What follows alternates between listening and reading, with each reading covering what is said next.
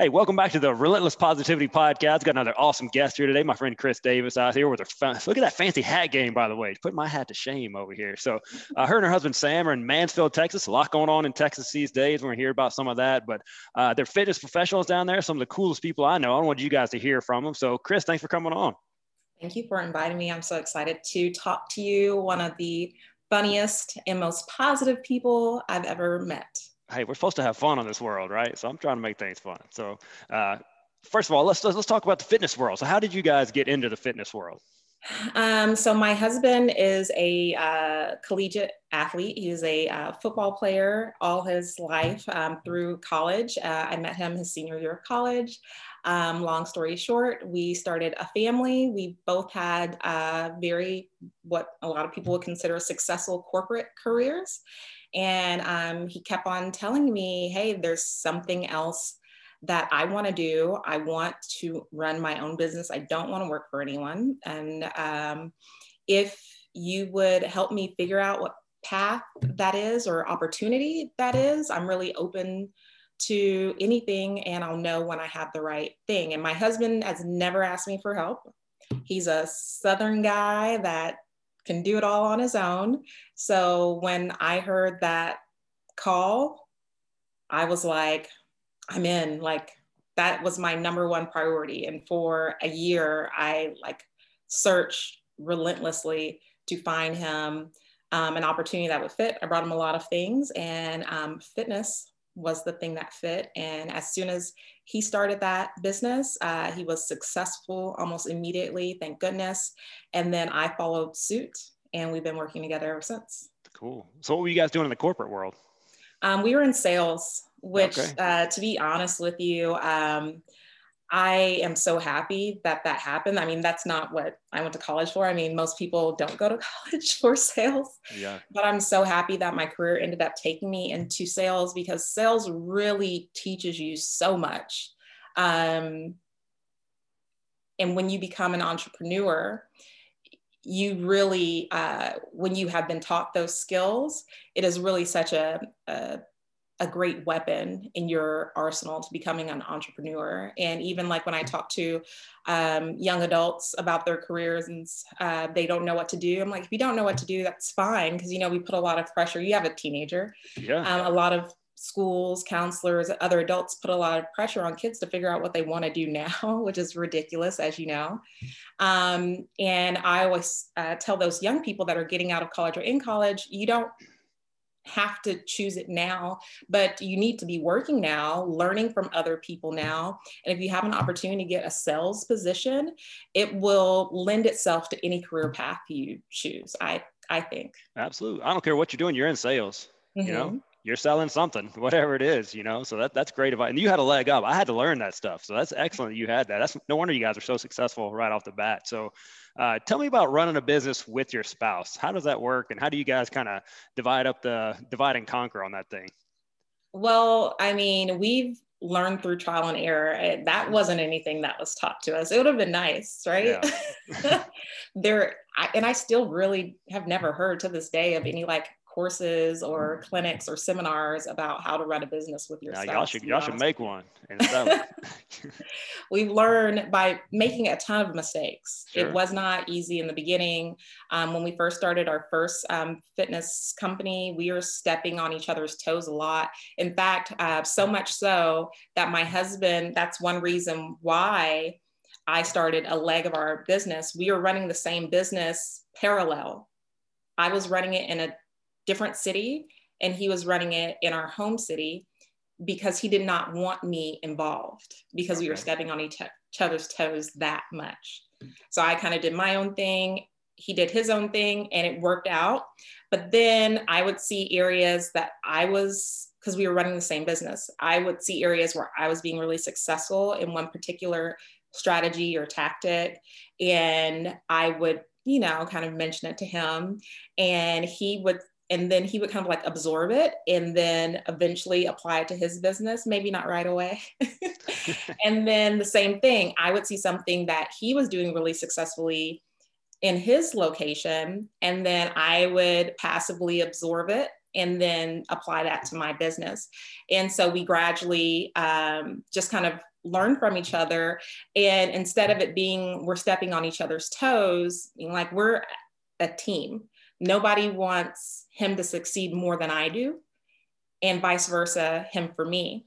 And so when we acknowledge that we weren't stepping on each other's toes, we were just trying to help each other, and we could kind of put that, you know, ego that resides in all of us aside and listen, whether or not you took the advice or not, and listen to each other, it just started to work really well. And eventually, after many years of working together, we decided that one person would work on one part of the business, the other person will work on another part of the business, and we never crisscross. Okay. Um, well, very rarely. Um, and that has been the biggest key to working together. He has his avenues, I have my lanes. You stay in your lane, I stay in my lane. That's it. That's good, man. It's, you had to figure that out though, right? So that's just yes. something that communication, weird how communication is always a key, right? Right. And that's implicit trust. Yeah. Um, I know that what he does in our businesses, the parts, because um, we have a couple of different businesses, the parts that he handles in our businesses, I know he is the best man to do those things. So if he sometimes he asks my opinion, sometimes he doesn't, but I know whatever he, decision he makes, that there's no one better to make that decision. And um, he feels the same way about me. So now that we have that implicit trust, and that's proven, he's proven to be successful in those areas. I've proven to be successful in my areas that I can just go on with it. And sometimes I ask his opinion and I don't like his opinion. And I say, I'm going to do what I want to do anyways. And he goes, fine. Because I know because you're in your lane, you're going to do the best thing possible. That's right. Power couple. Watch out. Making big, big, doing big things. So you guys have two beautiful girls. How do you guys kind of balance, you know, like you said, several businesses, not just one, several, and y'all are running each in your, your different lanes. How do you get together raising the girls? Joe, I mean, that's a that's a challenging question because like that question, I would have answered that differently two years ago, right? Yeah. And so um, in the world that we live in now, this post-COVID world, um, I've completely thrown out anything about balancing running a business and being the perfect mom. Uh, I'm not going to lie to you. When I am fully engaged, full throttle in my business, I'm not 100% the best mom. And when I'm being the best mom, playing all the games all day and teaching all the lessons, because we're now homeschooling one of our children, like, and I'm the teacher, I'm not the advisor. I'm teaching the lesson. Full on. You're right. Like wow. I was up last night learning the lesson so I could teach it to my daughter yeah. today. No joke. and um, when I'm doing that, and then my husband, you know, texts me and says, "Don't forget about your appointments today, or your calendars today, or you know, somebody sent us a, a DM because I've checked out the past two or three days from business so that I can focus 100% on the mom responsibilities. I haven't found that it's effective to go back and forth. So I try my best when I can, and it's not always possible to block off my time. So, especially when the kids were younger, I would do like Monday, Wednesday, and Friday, uh, pretty much full days of work. And Tuesday, Thursday, no, no checking email, no answering my phone. It's whatever the girls needed. And if they needed something on Monday, Wednesday, and Friday, I mean, if, you know, other than food, like if they're like, hey, you know, um, can we go to the zoo? Can we go to the museum or something? It has to wait till Tuesday. Can we make a costume for pajama day, superhero day? It has to wait until Thursday. You know, everything can wait a day and it really can yeah. but it doesn't stop me from feeling really bad about it.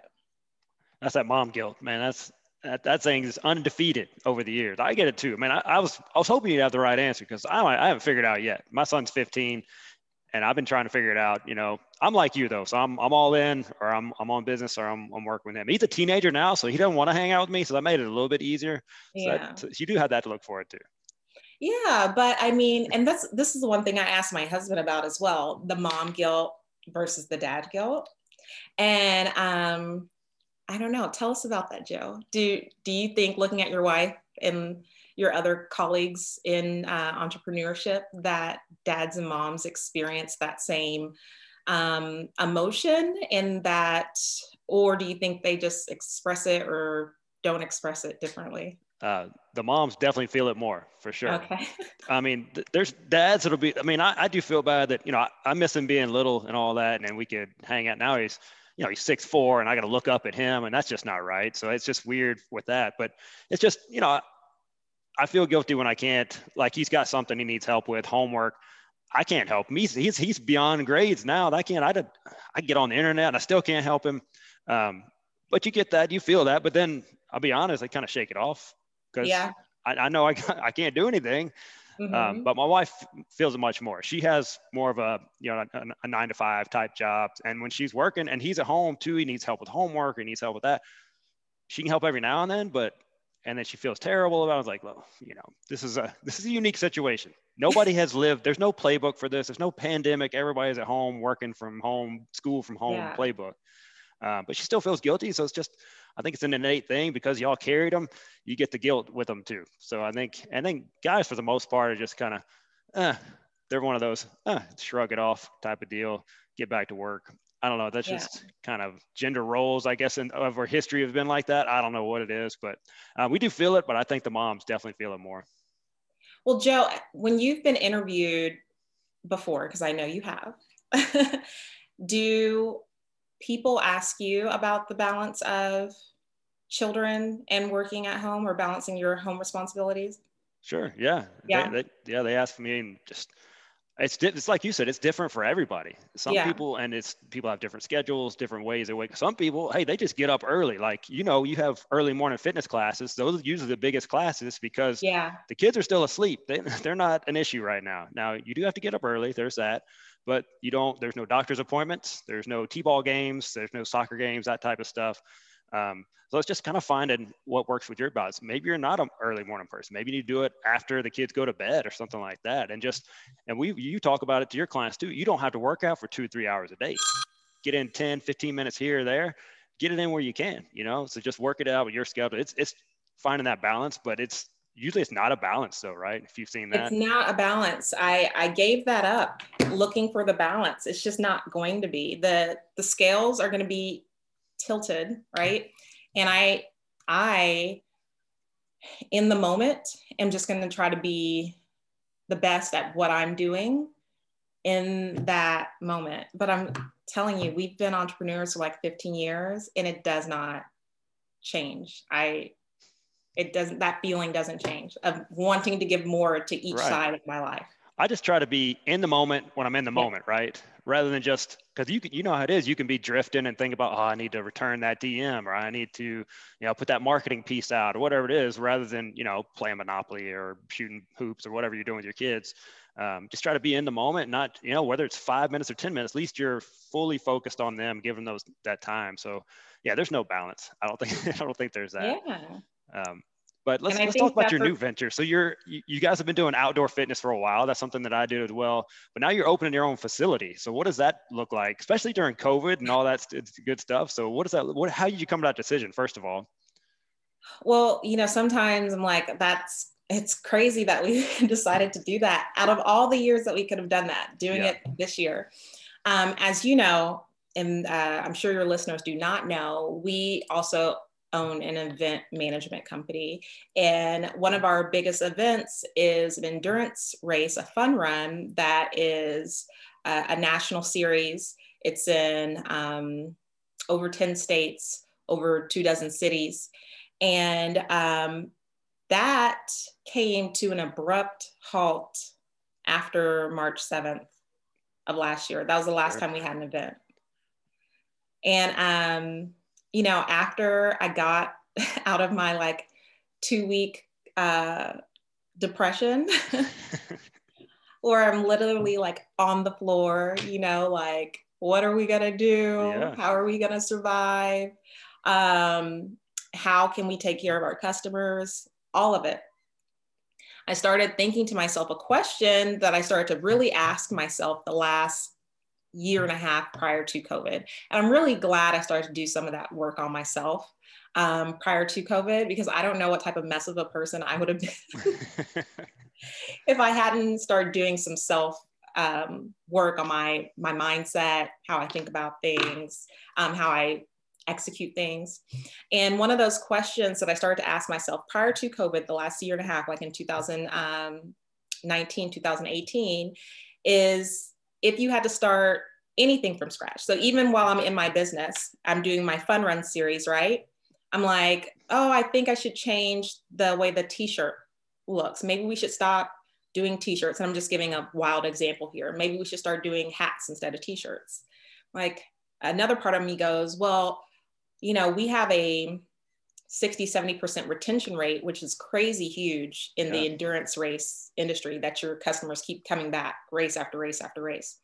Um, those longtime participants that have done seven, eight, 10, 12 events are going to be really ticked off that they're not getting that shirt each time. I'm like, okay, I'm not going to change it because I don't want to tick them off.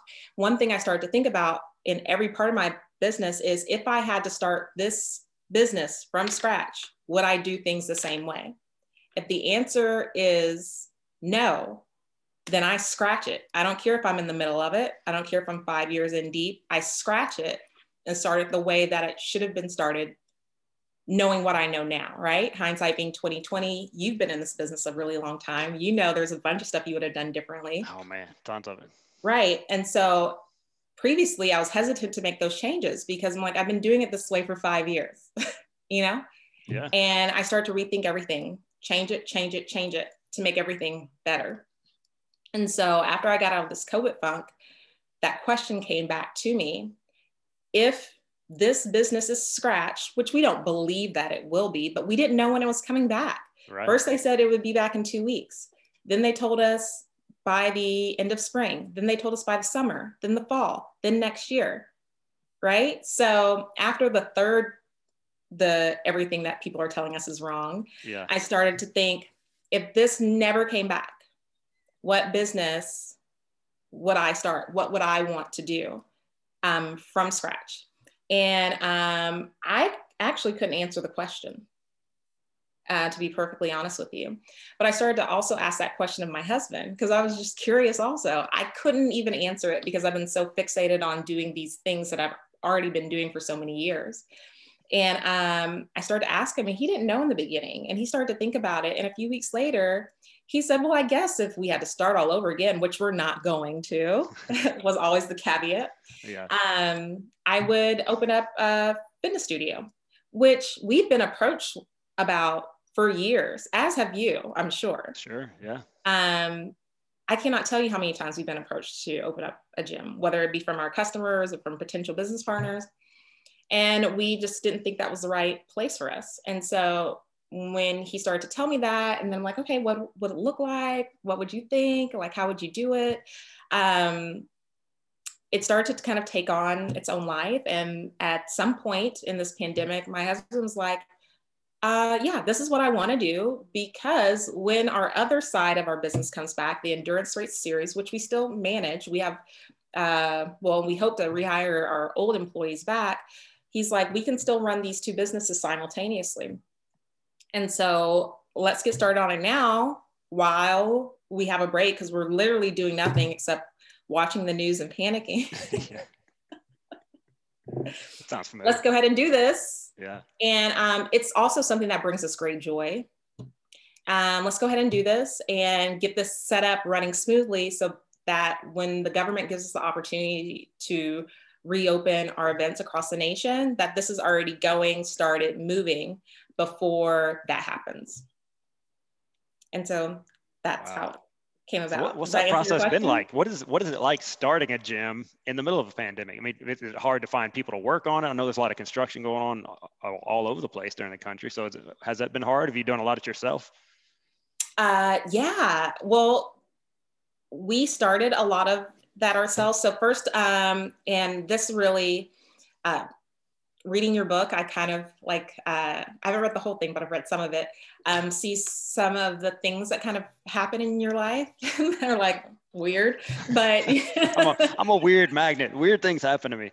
No, but then when you look at it, you're like, oh, now I see right that this is a catalyst for X. Sure. Right. Yeah. But you don't know it while you're in the moment.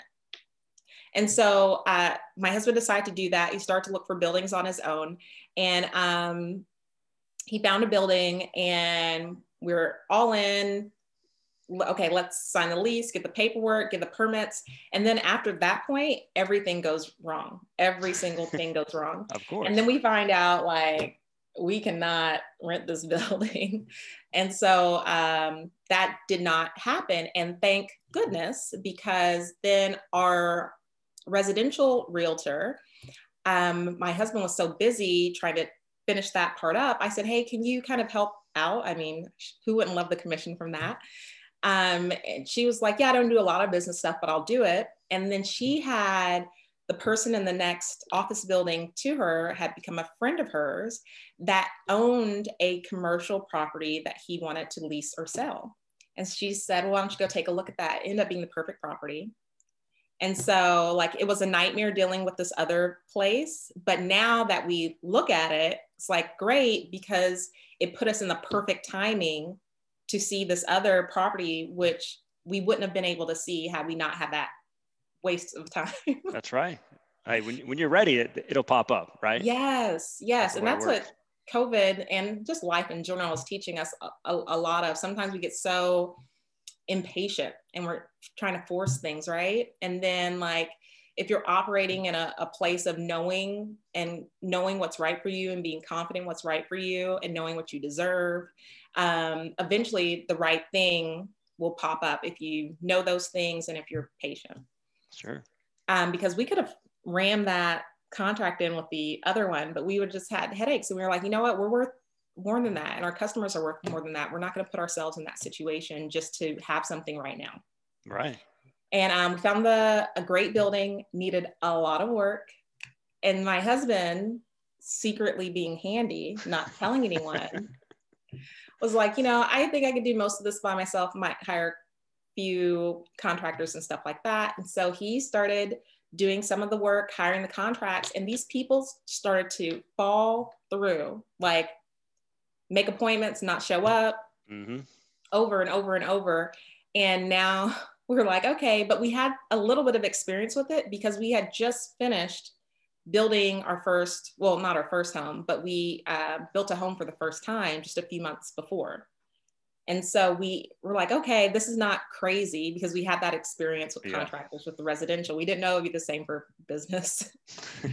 and so then um, we have this like network of friends and family, or what's now become friends and family from running our fitness programs for the last 15 years, 12 years, whatever. And um, those people, we are kind of letting the cat out of the bag secretly to a couple of people that we were working on a gym. And then someone would be like, oh, my husband um, was laid off last year. He's a contractor. He'd love to help. He has nothing to do. And they would just come help. Wow. Another one of our customers found out that we were doing it, and we had an electrician that we were working with. He stopped showing up, and then he just kind of overheard the conversation, and he was like, "I'm an electrician. I'll come help out on this one project." He ended up getting laid off, and then he stayed on to finish the whole project. So basically, I could tell you a whole bunch of stories like this, but what brought everything together with finishing out that building were our clients and customers that have become friends and family over the past dozen years um, to help bring that project, that construction project, uh, to the vision that we had in our head. That's awesome. So it that kind of that kind of goes into my next question that I, I, follow you guys. You guys are great about building community. That's something that paid off with that as well. So what's how do you guys do that? I know your, your new gym is going to be called Fit Tribe. So you guys are good about building that tribe. Um, what do you guys do to build that community? What have you done to kind of get that going? Well, that's why we came up with that name. We have been thinking about the name for a really long time. I mean, I would ask my husband every night before we went to sleep, like, "Do you come up with a name yet?" He's like, stop asking me. Like there was a lot of pressure. And then one day he goes, Fit Tribe. and light bulb, like, cause that's what we're all about, right, Joe. Yeah. Um, the reason I think why we've been able to build community, and I can confidently say that, Joe, um, and I'm really proud of that. And we were talking before the call, um, and I was telling you that uh, my parents were in the military. Mm-hmm. So the place that I live now is the longest I've lived anywhere in my life. And I've lived here for 14, 15 years. I've never lived anywhere longer than like eight or nine years in my life. Wow. And so when I say that I'm so proud of what we built here in this community, it, it's because it means so much to me personally. I've never had roots in a community. Um, the fact that my kids can, you know, go to school with my daughter, we went to her kindergarten roundup a few years ago, and the principal was one of our clients. I had no idea. You know, um, the person that's the mayor of the biggest city next to our home was one of our clients you know um, there's just it comes from a place of authenticity yeah we were really building real relationships my husband um, we're having a winter storm in texas my um, we were seeing all these things happening to our community. And um, we were reaching out to some of our friends like individually. And then my husband eventually, he's not going to want me to tell the story because he hates, he hates when I brag on him. Um, but I, it's not just because I am bragging on him, it's because he really inspires me. Um, so he sent out a text to all of our clients that um, uh, have done any of our uh, fitness uh, events, which have been smaller over the past year with um, exercise. And he said, if any of you guys need anything, you know, we're event directors. We used to travel the country, basically building small towns and festivals in yeah. cities across the nation. So we have generators, we have super long extension cords. He's like, this is what I have. And I'm, I'll give it all away. Who needs it? And um, within three minutes, like his phone was um, flooded with people in our community, our friends and our family that were our clients um, that needed electricity, that needed firewood, uh, because they had been without electricity uh, or heat, and for some of them, water for days. Wow. Here in Texas. And um, then he sent another text message out explaining to them, like, some of you guys might not have electricity, but you have wood and a fire. Some of you guys don't have anything. So let's work together to prioritize who needs this. And it was even more interesting. People coming back in and said, you know what? I don't need the generator because I do have a wood burning fireplace and I do have water. So you go take the generator to the person that doesn't have a fireplace, that lives on a hill, that can't get out, that is older, alone, no kids, no family, and them come together to prioritize who needed the stuff. And my husband spent the whole day, two or three days ago, going out and doing that. The reason why I'm giving that example, Joe, is because we're having an emergency in Texas right now, but that's who he is every single day. Right. So when our clients come in for a workout, like, how are you doing? He's not just saying the words, how are you doing? He really wants to know. He, one of the generators that he brought to was the uh, the elderly parents of one of our clients who he's met. The parents are not our clients, but he's met those parents six, seven times over the last several years because we want our customers to bring in their family. We have parties, we have events, and we want them to know that we view them much more as, you know, our clients. So you're part of the, the tribe. And one of my clients once said something to me. She goes, I know I just got to know you guys in this, you know, four week boot camp, but I feel like if I called any of you and needed something, none of you would hesitate to be there for me. And I wouldn't hesitate to be there for you.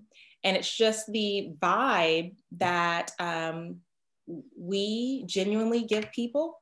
And when they see that we genuinely care, they give it right back to us so much more, so much more. Did man. that answer your question? Shout out to Sam. What a what a good man. I got goosebumps when you were telling that story. That was awesome. Yeah. See, we need more people like Sam in the world, don't we? we really do. He's That's amazing. Right. he's gonna be so embarrassed, isn't he? oh my gosh, he's gonna be like, "Why did you tell that story?" Oh, because people need to hear about that. They need good news. That's what this show is all about. So we need good news with good people like Sam out there. So, kind of shifting gears a little bit. So, what's been one of your biggest failures, and what did you learn from it? so many. So me too. Man, I could do a whole show on that. So many failures. Um, one failure is um, growing too fast, mm-hmm. uh, which you wouldn't think there is a such thing, right? Um, sure does so, with our um, fitness boot camp program was our first uh, business. We expanded probably to like five or six different cities within the first two years. We're very successful. Yes, did we have trainers rotate in and out? Sure, but no problem, very successful. Um, when we started our event production company, we did three different events uh, over the course of maybe like six, seven, eight, nine months. One of those events exploded.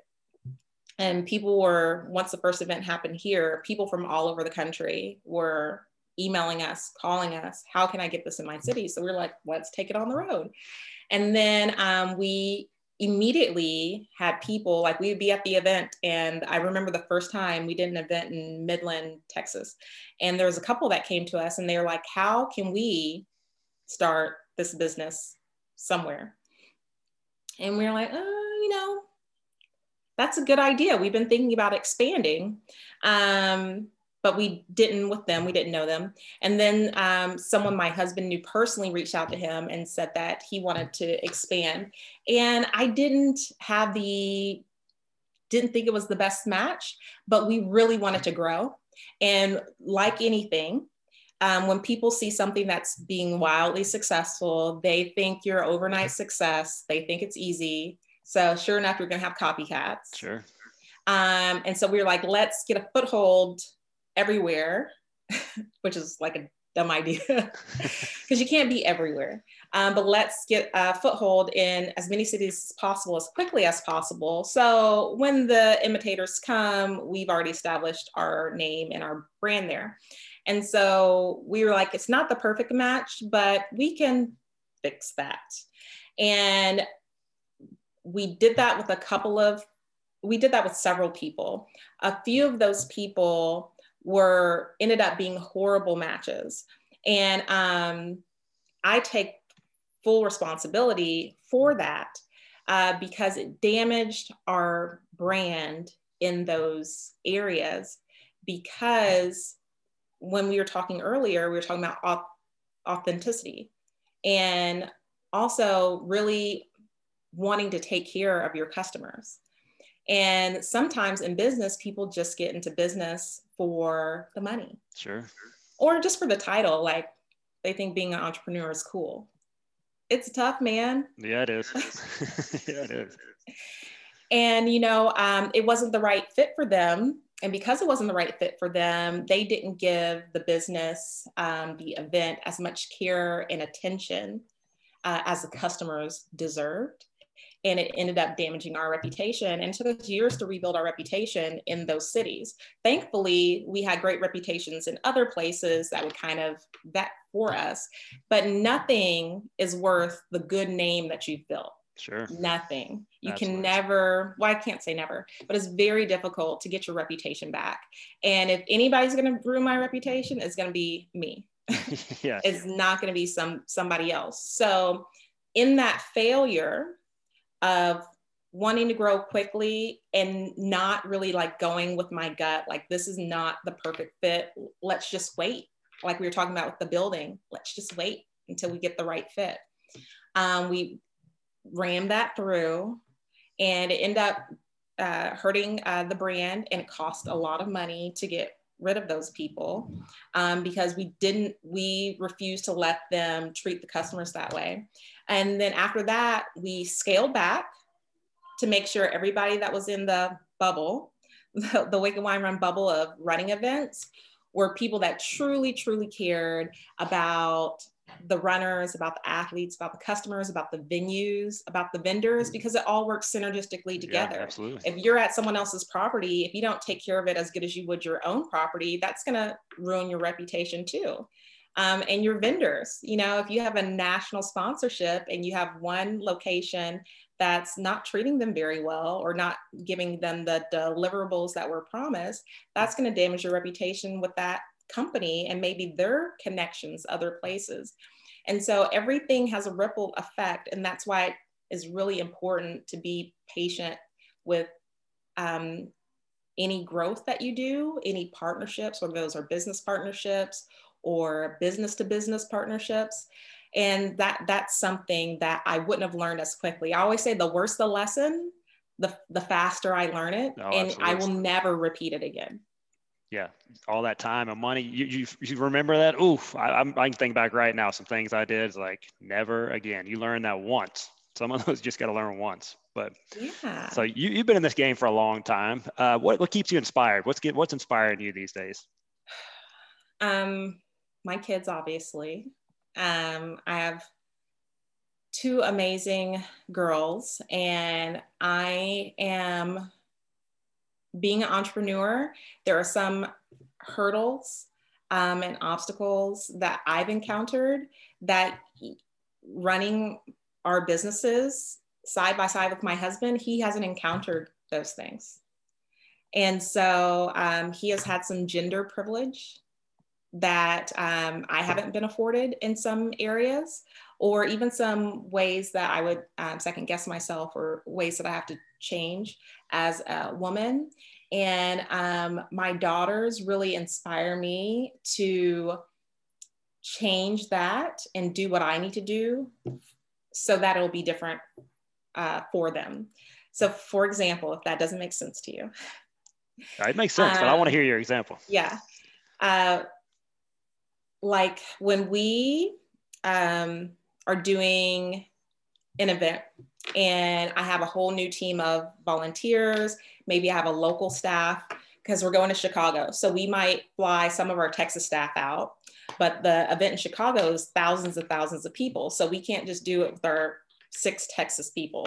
so we hire um, a local staff of maybe like another eight to 10 people. Then we have a big volunteer organization of 20 or 30 people.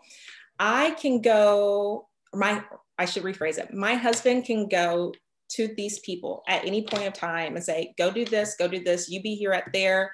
I'm going to pick you up at this time. I need you guys to do it fast. I don't want to hear anything else about it. Uh, ready? Break. And they're like, sounds good.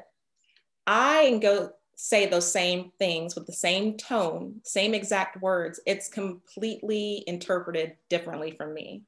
Like, that lady is really bossy. Like, what's up her butt? What she eat for breakfast?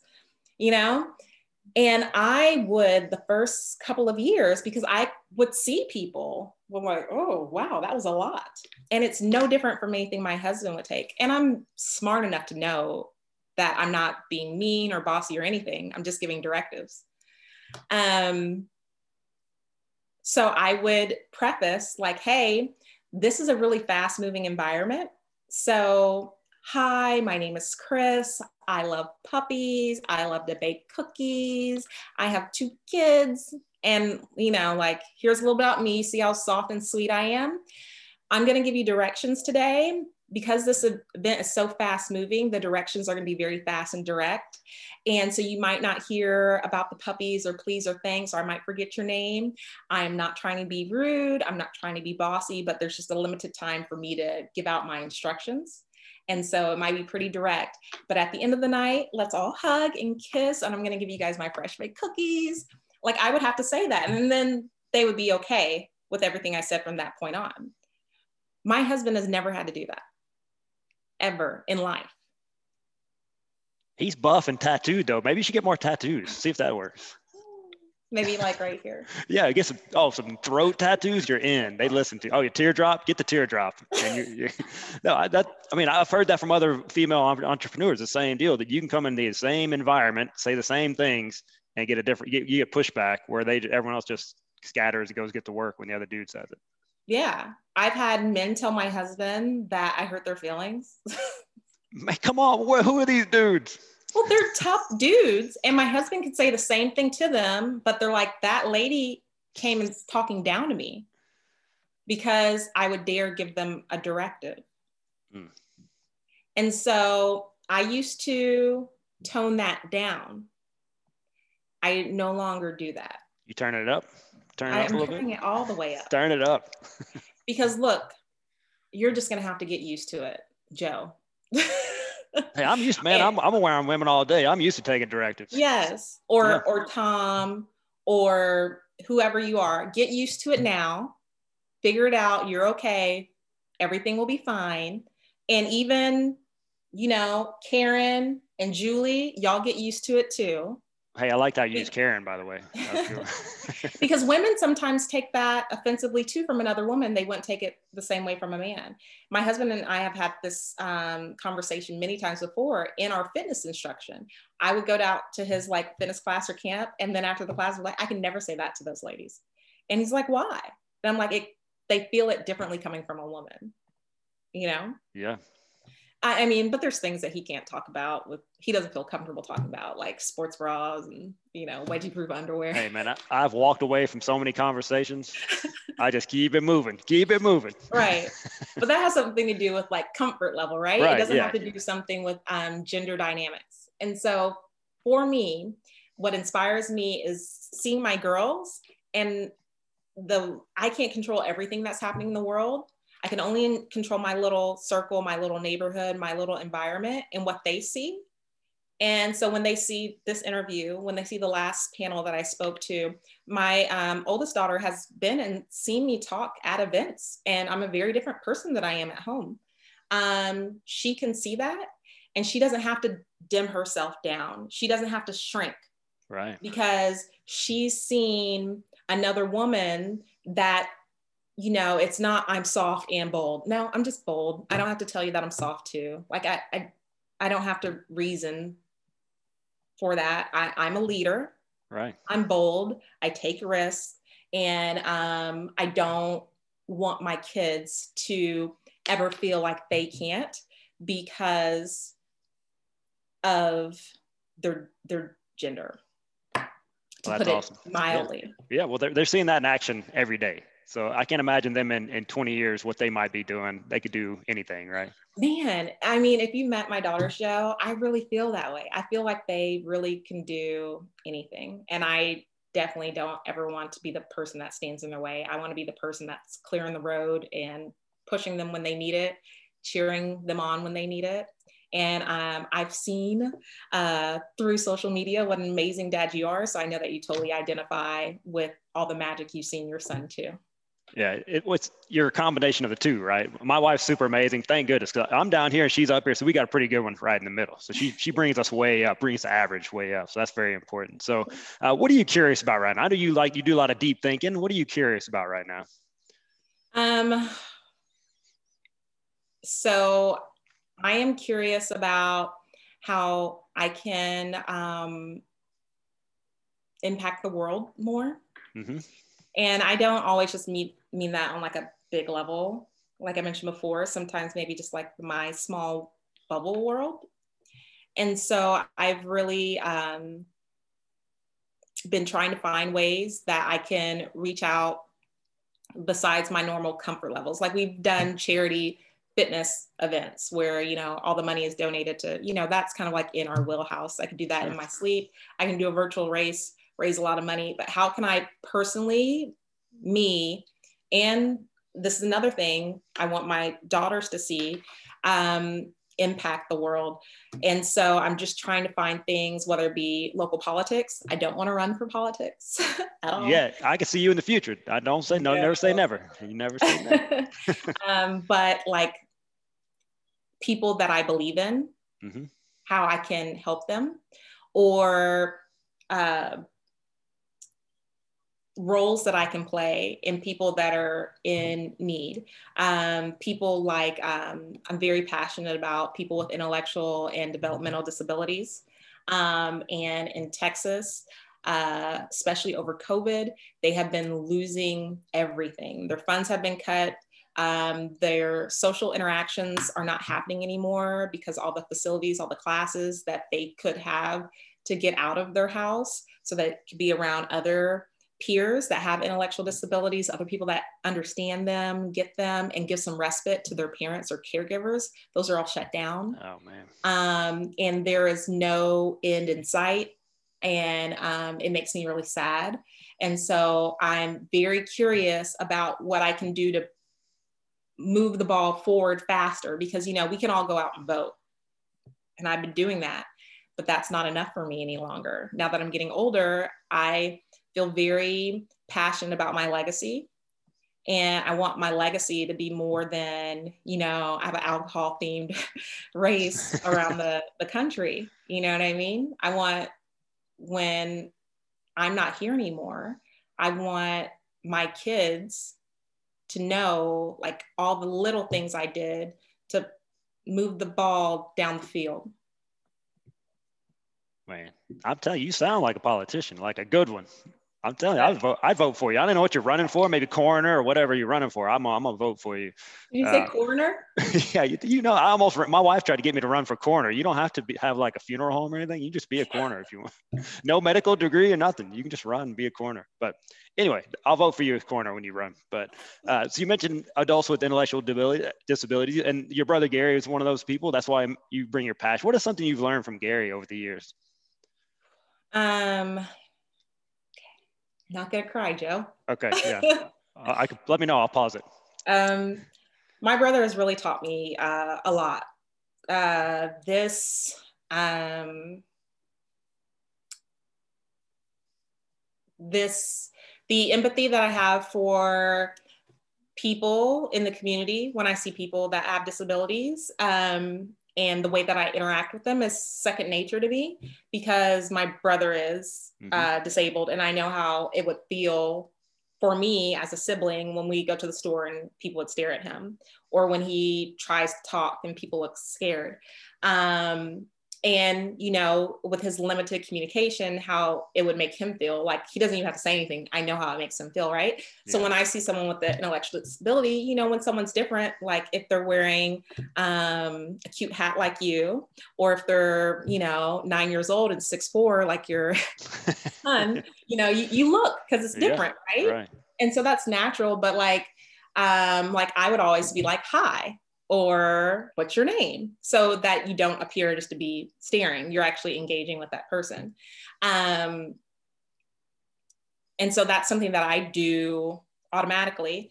And then um, my daughters know how to do that interaction because something that they've learned naturally is nothing that was taught to us they've learned it naturally. But i see them teaching their friends. Yeah but that's not a lesson that I taught them. My brother taught that to me. Um, I taught that to my kids. My kids are teaching it to their friends. Um, so that's one way in which he inspired me. And I know that doesn't seem big, but there are a lot of people with disabilities, uh, intellectual and developmental disabilities in our community that you know aren't having the best experiences when they go out to church when they go to the grocery store when they go off to the post office. So the fact that my daughter will wave and go up with no hesitation and say what's your name? You know is making a difference in that person's life too. And so i feel like it's a little ripple like butterfly effect of what he's teaching me. Um, he also he likes what he doesn't like and he doesn't like what he doesn't like. Yeah. So he loves the price is right he can watch it. We all, all love that. Yeah. He loves the Maury Povich show. so you could just call him on the phone and say, Gary, who's the father? Or you are the father. People bust out laughing. it doesn't matter if you call him during a snowstorm, two in the morning, on a Saturday, whatever, he's gonna laugh. And he doesn't like what he doesn't like. Hey Gary, try, you know, this caviar. He's like, Hell no, I know. Not my thing. Give me a Pepsi and a cheeseburger. There you go. You know, and I, this is very small, but you know, um, a, there are certain times when we try to acquiesce someone else, you know, and it's like not something we d- want to do. Or not something that we like. And I'm not saying like, hey, don't be adventurous or don't be flexible. There are many times that I've done something that I don't feel comfortable doing, that I don't like doing. And like Gary is living his best life that he could live uh, given his disabilities um, because he does what he wants and he doesn't do what he doesn't want. And there's a lot of power in that right? Sure. how many it's going back to the woman thing how many times have women have just been told to go along just be polite? And so if you say hey chris do you want a cheeseburger? I'm like hell no i'm not eating that cheese you know and i don't feel bad about it. I don't i don't yeah. want to. Why? I don't want to. I don't owe you any excuse. Gary would be like i stop I'll asking yeah give me two cheeseburgers. Yeah he'll take it. Yes i mean there, there's power in finding out who you are and uh and who you're going to be, not what you're trying to please somebody about. So that's we should we could all learn that from Gary. Yes, and um, yeah, he's just amazing, and the things that he teaches me about patience. Uh, you know, sometimes Gary will call me six, seven times in an hour, and every time I'm like, "Hey, brother." What's up? He's like, it's snowing. I'm like, yeah, buddy, I'm just five minutes. yep talked about snowing five minutes ago. I'm right down the street. Luckily, my mom retired and moved down here. My brother is my older brother. Um, so he's like 11 years older than me. Um, but sometimes we have the same conversation over and over and over again throughout the day, and that's okay. So he's taught me a lot of patience. Yeah. And um, he's taught me a lot of gratitude. I, I will not lie. I felt sorry for myself uh, many a time this year. And then sometimes I get a call I can't answer the call. Gary's called five times every five minutes. And I finally like, hey, are you are you good? I was just trying to work. And he's like, man, I was watching Prices Right and somebody uh, won the showcase showdown. And he's like laughing. He's so happy. Yeah. And here I was like ticked off that my internet's been down for an hour, you know, and like wanting to punch a hole in the wall. I'm like, wh- why? You know? So he's just a good reminder about gratitude and patience and everything wonderful.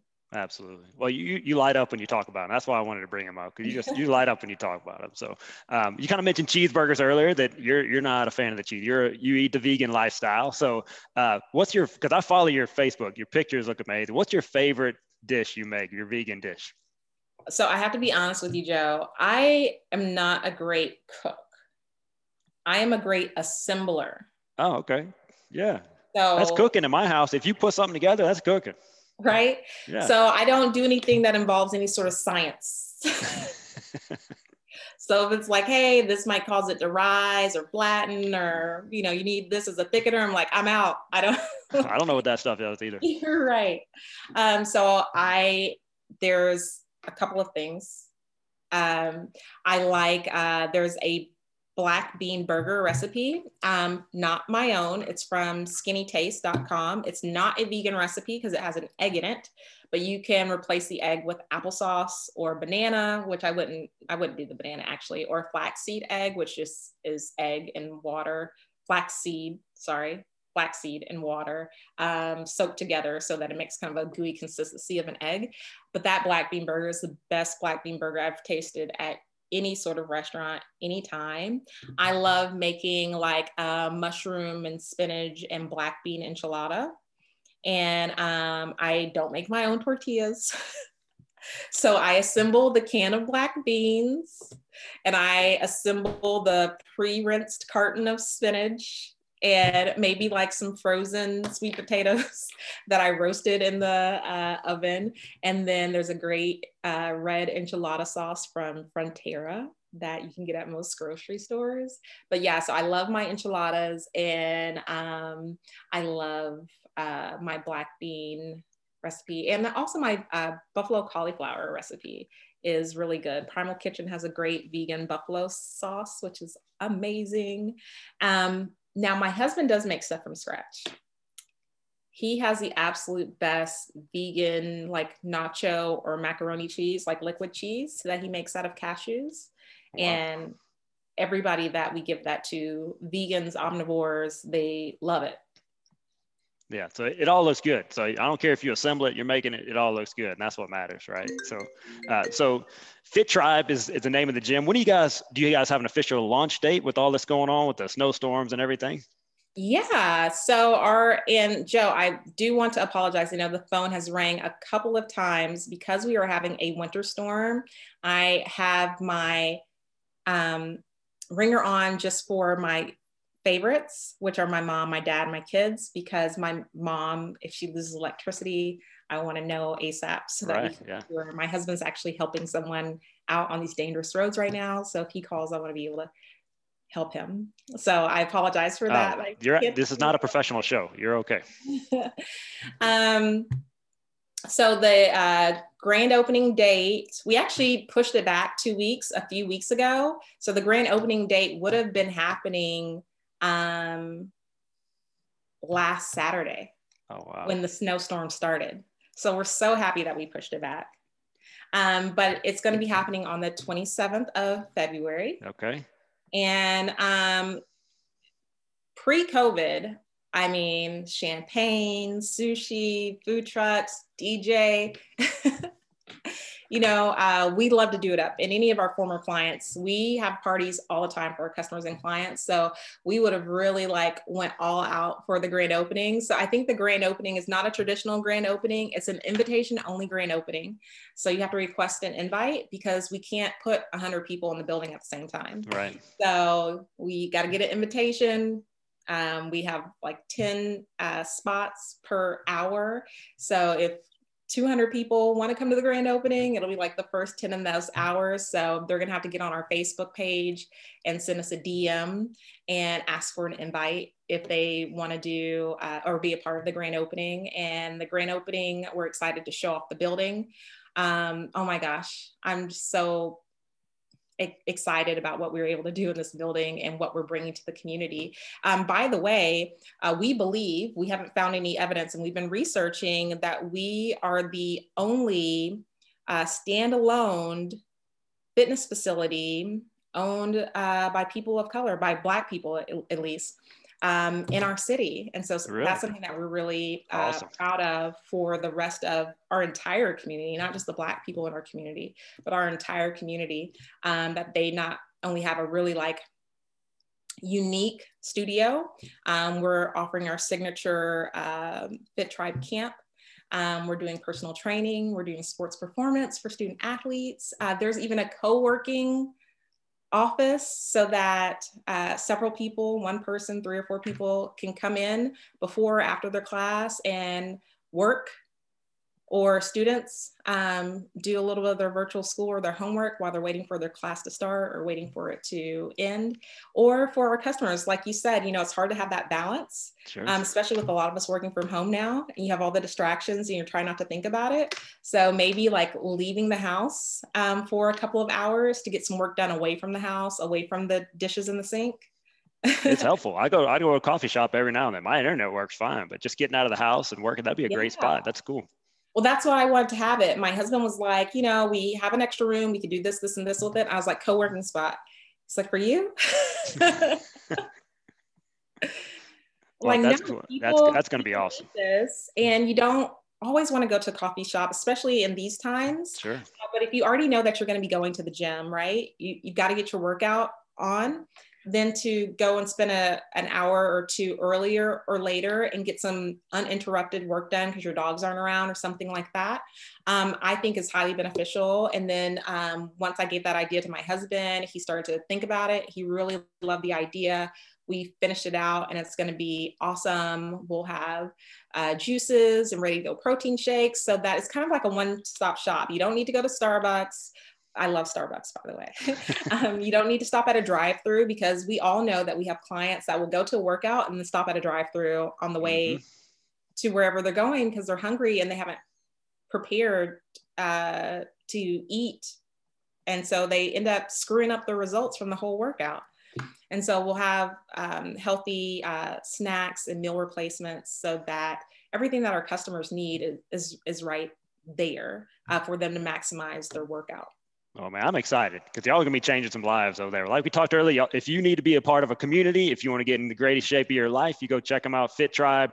Uh, I'll link all your your website and your Facebook page. You can keep up with their progress. Be ready for the the grand opening. And and appreciate what y'all are doing. Y'all are out there changing lives. and I, I just love what you guys do. I love what you do, and I'm so excited that I've had the opportunity. We never would have met. I don't think. Um, had we not been doing similar businesses in the uh, different parts of the country. And I honestly, even though we don't get an opportunity to see each other ever, right. I honestly have had so much joy over the years seeing what you do. Um, you're a great inspiration to me and to Sam. You make us laugh out loud. And sometimes you even make us really emotional because you are equally thoughtful and kind as you are funny and engaging. And it, has been a privilege to get to know you over the years. Hey, the same, man. I appreciate it. I get inspiration from you guys. I can't see, can't wait to see where you guys take this thing. Awesome. All right. Well, you have a great day, and I'll talk to you later. You too. Bye-bye. Bye. Thank you so much for tuning in to the Relentless Positivity Podcast. I have some awesome news. My book is now available on Amazon. Check it out, Relentless Positivity. And also, if you can rate, review, share this podcast, please help us get the word out to as many people as possible. I'd really appreciate that. Share the podcast, share the positivity. Have an awesome day.